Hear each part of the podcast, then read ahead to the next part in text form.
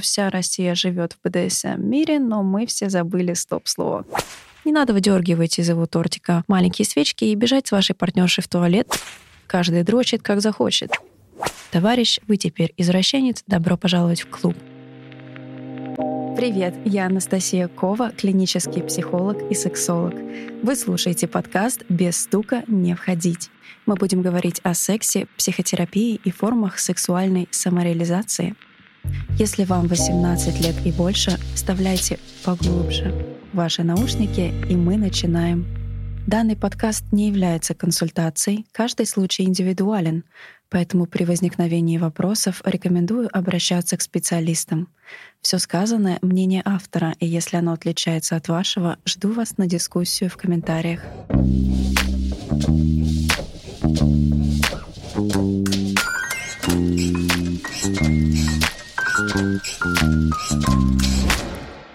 Ребята, сегодня мы с вами поговорим про очень интересную и будоражащую фантазию тему, такую как БДСМ. Наверное, многие из вас что-то про это слышали, кто-то даже видел, кто-то, наверное, даже добрался своими похотливыми ручонками до книжки «50 оттенков серого», полистал ее потными пальчиками и узнал о том все таки какой увлекательный, удивительный мир БДСМ. Но, к сожалению, если немножечко я сейчас сразу вам сделаю спойлер, эта книжка далеко не отражает действительность того, как устроена субкультура БДСМ. У всех у нас, кто, наверное, что-то когда-либо слышал про это, есть своего рода стереотипы и своего рода фантазии о том, что же все таки это такое. Как я рассказывала в предыдущем выпуске, и, возможно, кто-то из вас согласится, тоже есть ассоциации с людьми, рвущимися из клеток, цепями, все гремит, все грохочет. Люди, которых избивают, подвешивают на крюки или делают с ними какие-то ужасные, поражающие воображение вещи, не всегда это имеет отношение к действительности. Потому что БДСМ отличает от обычного насилия тот факт, что в БДСМ существуют правила, которые все участники обязаны соблюдать. Это правила безопасности, добровольности и разумности, которые гласят о том, что безопасным должны быть все процессы, и все участники должны понимать о происходящем и о том, как сделать их взаимодействие максимально безопасным. Добровольность предполагает, что каждый участник дает свое добровольное согласие на происходящее. Это ни в коем случае не продукт манипуляции или каких-либо воздействий на человека без его интереса. И последнее — это разумность, который гласит о том, что Каждый участник понимает, что он делает, и осознанно идет на это. Собственно, основные эти пункты отличают БДСМ от насилия. Принято считать, иногда ходит такая шуточка, что вся Россия живет в БДСМ мире, но мы все забыли стоп-слово. Так вот, про стоп-слова в БДСМ есть такая важная вещь. Если мы говорим про стоп-слова, то они как раз в БДСМ несут очень важную функцию, тем самым своим наличием останавливая любое взаимодействие, которое происходит не по правилам ранее оговоренным или которое выходит за рамки того, что может и должно происходить. В БДСМ есть различные позиционирования. Это верхние, которые управляют процессом, нижние, которые подчиняются. Есть свечи. Это люди, переключатели, которые могут и так, и так. Но я слишком забежала вперед. Давайте же все-таки начнем с базы и основы. Я вам расскажу, что значит, собственно, эти четыре волшебные буквы, которые наверняка много кто из вас слышал, но не все понимают, что это такое. Здесь, собственно, расположено три основных кита, их можно назвать так, на которых стоит данная субкультура. Первое — это сочетание букв БД, что значит бандаж и дисциплина, то есть любое взаимодействие с фиксацией человека, со связыванием и так далее. И дисциплина непосредственно это игры в принуждение, воспитание. Дальше идет DS, это domination и submissive, что непосредственно значит формат взаимодействия, как э, господин или госпожа и раб или рабыня. И последнее — это SM, собственно, что означает садизм и мазохизм. Те люди, кто любит причинять боль, и те люди, кто любит эту боль получать. Ходит поверье, что БДСМ — это достаточно закрытая тусовка, в которую сложно попасть, покрытая мраком, где-то расположенная в каких-то старых особняках, чуть ли не как масонская ложа. На самом деле это не так. Достаточно много информации, где вы можете почитать об этом, узнать. Но опять-таки нужно помнить о том, что у вас должно быть критическое мышление. В БДСМ-тусовку можно попасть, если вас это интересует, но нужно внимательно подходить к изучению различных источников, а также людей, кто так или иначе занимается просветительством в данной сфере. Расскажу небольшую историю. Я считаю, что для того, чтобы работать с людьми, которые являются представителями данной субкультуры, необходимо понимать, как это устроено изнутри. Поэтому я, как человек-практик, решила подойти к вопросу серьезно и узнать, собственно, как устроена БДСМ-тусовка Москвы. Итак, я вам уже рассказывала про то, как я оказалась в промзоне с людьми, которые играли в настольные игры. После этого я решила не останавливаться на достигнутом и пойти немножко с другой стороны. На определенных ресурсах я нашла женщину, которая позиционировала себя чуть ли не как матушка БДСМ. Я думаю, ну эта женщина наверняка откроет мне все карты. Я немножко мимикрировала под сообщество, сказала ей, что у меня есть определенные интересы для того, чтобы она меня не погнала с санами тряпками сразу. Мы с ней договорились встретиться в шоколаднице. Предварительно мы с ней созвонились, и она мне сказала такую вещь. Вы знаете, мы выпускали самый древнейший журнал с эротикой и БДСМ в России. И еще она меня попросила взять с собой фотокарточку фотокарточку. На этом моменте в целом я должна была насторожиться, зачем женщине из БДСМ-клуба, матери всех садомитов, моя фотокарточка. Ну ладно, не суть. Я приехала, значит, в эту шоколадницу, подождала ее. Меня встретила женщина примерно бальзаковского возраста, вся одетая в черное, как полагается, а матери всего, значит, вот этого не пристойного сообщества. Скажу сразу, проговорили мы с ней примерно 4 часа. Мне было любопытно понять психологию этого. Очевидно, что при общении с одним человеком невозможно прочувствовать и понять всю субкультуру, как это работает, потому что здесь очень сильно про индивидуальность. Но вместе с тем я пыталась у нее как настоящий шпион разузнать все, что мне было интересно.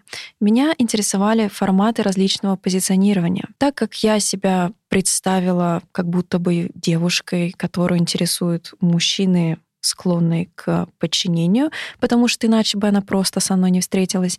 Я попробовала у нее разузнать, как это работает изнутри, почему мужчины желают подчиняться, почему женщинам нравится доминировать и так далее. Пыталась узнать у нее какие-то секреты, может быть, она все-таки уже как такой мастодонт всего этого дела рассказала бы мне свои суперсекреты, которые она наверняка хранила в большом-большом сундуке и хотела передать своим внукам, а я бы стала одной из тех, кто пронесла бы их их собой через всю жизнь.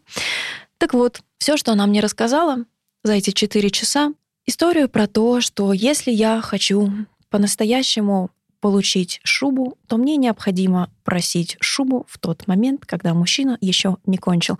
В целом, я считаю, что для таких навыков не обязательно посещать какие-то БДСМ-клубы, потому что все девчата, кто хотят шубу, я думаю, что этими навыками и приемчиками обладают и знают про них не меньше. По окончании беседы эта дама предложила сделать членский взнос в пользу их древнейшего БДСМ-клуба Москвы. Я вежливо согласилась, потому что все-таки 4 часа не очень интересной лекции нужно было чем-то оплатить. После того, как она попросила меня внести членский взнос, в целом я согласилась, но поняла, что, скорее всего, знакомство с субкультурой в данном клубе я не продолжу. Если мы зададимся с вами вопросом, что же все-таки такое БДСМ, не в формате каких-то определений, не в формате того, что значат конкретные слова из этой аббревиатуры, а именно то, как это понимают люди. И то, что все-таки мы можем считать БДСМ. Если, например, я практикую с партнером шлепание по попе, можно ли считать, что мы занимаемся с ним БДСМ? Или если кто-то подвешивает кого-то крюками к потолку, можно ли это считать БДСМ? В целом здесь какого-то четкого ответа нет. Нет какого-то листа, который заполняется как анкетка, и вам выдается белый билетик о том, что, товарищ, вы теперь извращенец, добро пожаловать в клуб. Нет, такого нет, естественно. Каждый создает свою жизнь и свою вселенную со своим партнером самостоятельно, выстраивает свои отношения и продумывает, какие форматы взаимодействия ему интересны. Часто встречается такое среди мужчин э, нижнего позиционирования, что им очень сложно признать свою позицию, им очень сложно смириться с тем, что у них есть такие сексуальные предпочтения. Как правило, такие сексуальные предпочтения достаточно сильные и вызывают очень много эмоций и впечатлений. Если вы вспомните, мы с вами говорили про импринтинг, минутка вспоминания умных слов, момент закрепления приятного удовольствия и какой-то эмоции, например, страха или стыда. Так вот, мужчины, испытывающие влечение к таким необычным практикам, чаще всего в своей истории имели некий травмирующий опыт, который закрепил у них данную сцепку. Но стоит отметить, что не всегда их предпочтения являются условно настолько страшными, как они себе представляют. И вообще кажется мне лично, что данные пристрастия в чем-то, наоборот, помогают мужчинам в том, чтобы снять с себя ответственность, переключиться и сменить ту им привычную роль добытчика-завоевателя, которую они несут на протяжении всей своей жизни. Ведь согласитесь, это очень важно, когда есть какое-то безопасное пространство, в котором ты можешь побыть быть тем, кем ты хочешь, и при этом не получить осуждения, а наоборот сделать это с человеком, который понимает твои желания и принимает их. В этом контексте можно рассматривать БДСМ как некого рода телесную терапию, потому что через наше тело, через отыгрывание некоторых наших фантазий в таком пространстве прорабатываются достаточно сложные вещи, с которыми человеку не всегда просто жить. Представляете, ему приходится на протяжении всей жизни скрывать от всех своих близких людей, друзей, родных, вторых половин, то, что у него есть такие пристрастия, и мало кто из мужчин может в этом сознаться и может рассказать своей партнерше или даже пригласить ее поучаствовать, потому что, скорее всего, при учете того, какое количество у нас табу на эту тему, о том, насколько мужчинам важно быть в обществе сильными и смелыми, так вот, имея возможность некоторой разрядки, это делает жизнь гораздо проще. К БДСМ также часто почему-то относят такой формат взаимодействия, как анальный секс у мужчин. Или мы можем говорить про стропон-секс. Очень многие мужчины считают, что это уже БДСМ, но в целом каждый может считать, как он хочет. Как говорится, каждый дрочит, как захочет. Поэтому мы здесь не вправе никого осуждать или говорить, что правильно, а что нет. Абсолютно ваш выбор. Но мы сталкиваемся с тем, что очень многие мужчины боятся в этом признаться даже своим партнершам. Хотя есть некоторые исследования, которые показывают, что женщин, которым интересен такой формат взаимодействия, не так мало, как кажется на первый взгляд. И если пошуршать в каких-нибудь дейтингах вроде Тиндера или Филда, я уверена, что вы сможете найти там девушку, которой будут интересны такие взаимодействия. Если мы говорим о мужчинах нижнего позиционирования и женщинах верхнего, то, к сожалению, процентное соотношение не сходится. Как правило, мужчин нижних гораздо больше, чем верхних дам, что вызывает, конечно, большой спрос. Собственно, поэтому в БДСМ существует определенная группа людей, которые практикуют платные услуги. То есть это женщины, у которых есть оборудованные студии, или они приходят в какие-то специализированные отели, где оказывают услуги госпожи или доминантки. Еще есть вариант названия стропонесса. Как правило, такие услуги пользуются большой популярностью именно потому, что многим мужчинам не нужны такие взаимодействия на протяжении всех их взаимоотношений с их партнершами. Им достаточно прийти на часик или на два, заплатить деньги, удовлетворить свои потребности, как им кажется, очень грязные и запретные и ужасные, и вернуться в обычную жизнь. Здесь мы сталкиваемся с тем, что все-таки у мужчин есть очень большое отрицание своей такой позиции. Собственно, поэтому они не готовы привносить это в обычные взаимодействия, в сексуальные взаимодействия со своей партнершей. Ну, я, как обычно, все о мужчинах, да, о мужчинах, но давайте вспомним о том, что у нас все-таки есть, конечно же, и женщины. Женщины бывают двух видов позиционирования, а то и даже трех как я уже сказала, верхний, нижний и свечи. Те, кто могут переключаться. Про верхних уже немножечко рассказала. Есть девушки нижние, девушки, которым нравятся игры в унижение, какие-либо болевые практики, фиксации. Соответственно, им в пару могут быть мужчины-доминанты или также женщины, зависит от того, каких партнеров они предпочитают. Попробуем с вами рассмотреть отдельную категорию людей, которые увлекаются причинением и получением боли, которые называются садисты и мазохисты. Какая, собственно, природа появления такого необычного увлечения? Ведь когда боль — это то, что мы обычно не любим, то, чего мы пытаемся избегать, как какой-либо душевной, так и физической боли. Так вот, как ни странно и как ни банально, все, конечно же, идет из детства. Возьмем какой-нибудь абстрактный пример.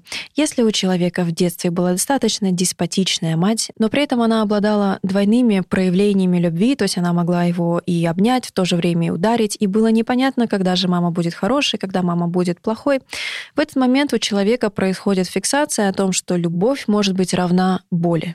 Это достаточно сложный, скажем так, баг мозга, который практически невозможно починить, особенно если он засаживается к нам в голову очень глубоко. Поэтому, если мы говорим в данном контексте про формат BDSM взаимодействия, его в целом можно рассматривать как некую безопасную зону, где человек может это отыгрывать.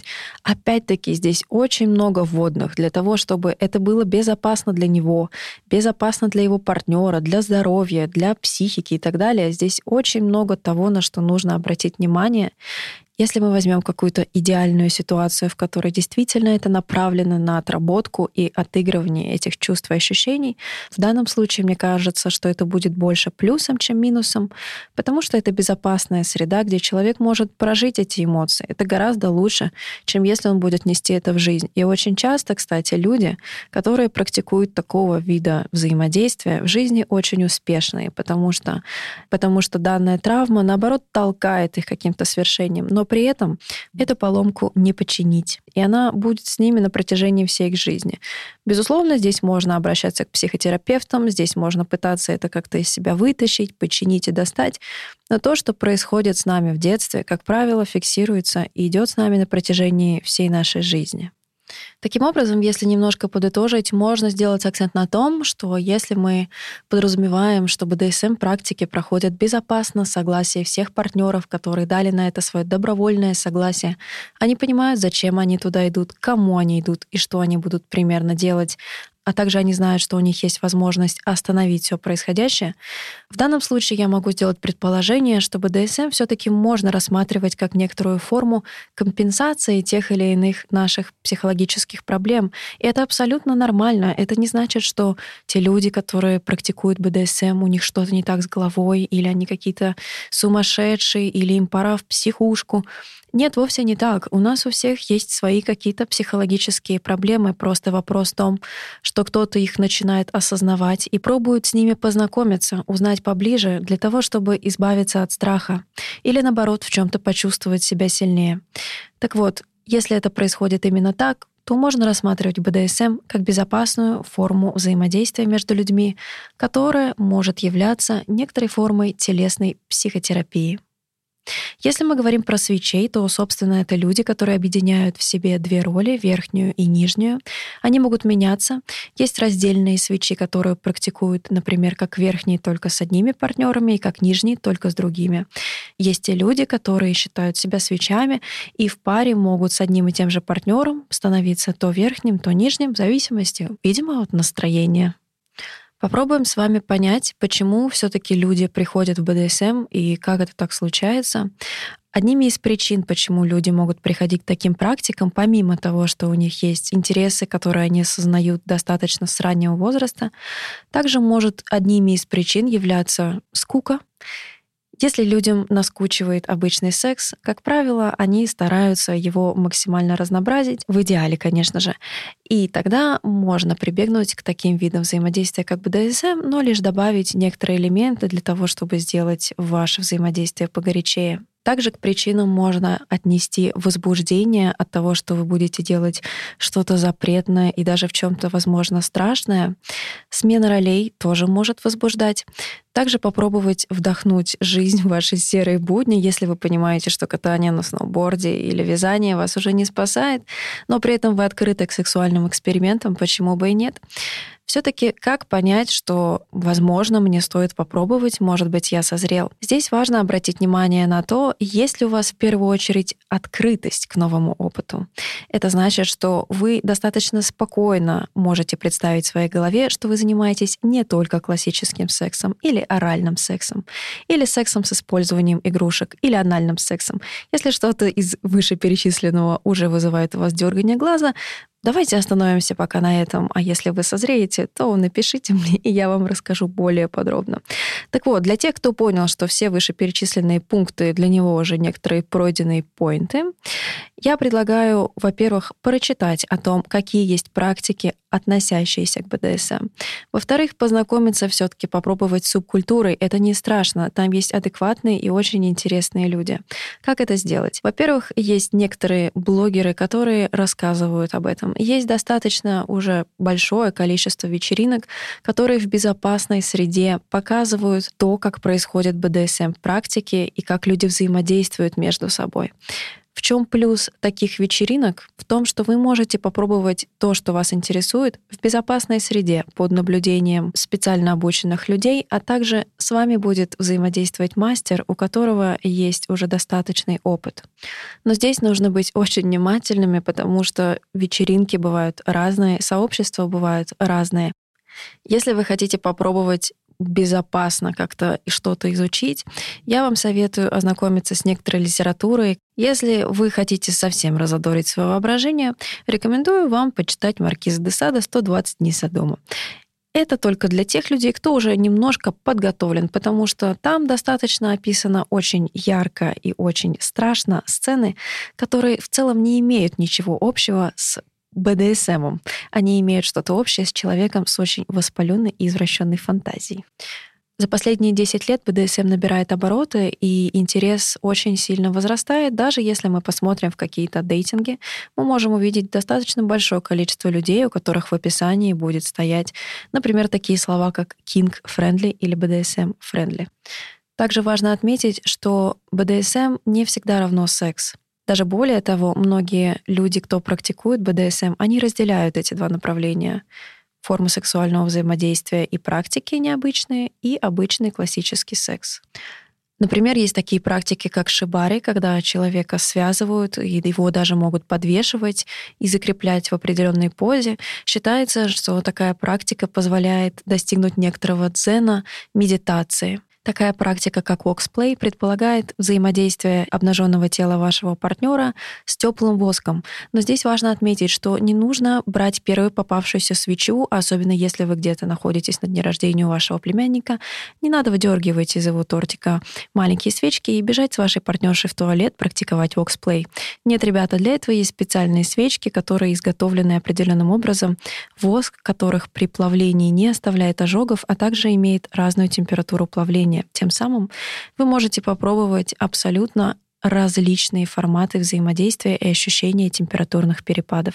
Кстати, такая практика, как порка, наиболее популярна в БДСМ, и здесь мы можем предположить, что много кого из нас били в детстве по попе, поэтому все мы в целом любим немножечко получить по жопке. Все эти практики, которые я перечислила, поверьте, это далеко не весь список. Если вас и все-таки интересует это направление, рекомендую вам изучить. Эти практики могут выполняться без какого-либо сексуального взаимодействия между партнерами, а направлены именно на внутренние ощущения как человека принимающего, так и человека дающего, то есть верхнего и нижнего. Самое главное, если вы хотите попробовать, помните о том, что безопасность в первую очередь лежит только на вас. В ваших интересах предварительно познакомиться с человеком, пообщаться с ним, узнать, какой у него опыт, в целом понять, насколько он вам приятен или нет. Лучше всего, если ваше первое знакомство и ваше первое взаимодействие произойдет на вечеринке. Например, если вы хотите попробовать ту же самую порку или воксплей, я вам рекомендую сходить на вечеринку на зло маме. Вечеринки не страшно для девушек и кинки-пати.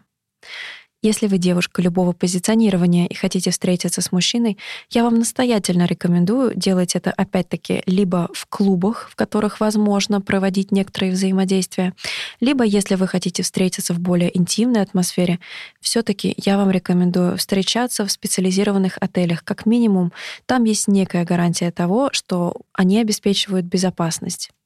Если вы встретитесь в отеле, все-таки вероятность того, что вы будете в безопасности, гораздо больше, потому что как минимум там есть камеры, и человек при бронировании номера оставляет свои контактные данные. Ни в коем случае не ходите ни в какие неизвестные квартиры, подвалы и места. Помните о том, что ваша безопасность в ваших руках. И говоря про безопасность, я говорю не только про физическую, но и психологическую, потому что БДСМ-практики, они направлены не только на взаимодействие с вашим телом, но и, как ни странно, с вашей головой. Потому что без мозга все наше сексуальное возбуждение особо не работает. Поэтому, если вы хотите вписаться в какую-то очень жаркую, но непонятную историю, помните про психологическую и физическую безопасность. Надеюсь, вы сегодня узнали много нового. Задать ваши вопросы вы можете в нашем телеграм-канале, а оставить отзыв, который я очень жду, в Apple Podcasts. Было здорово, и я закончила.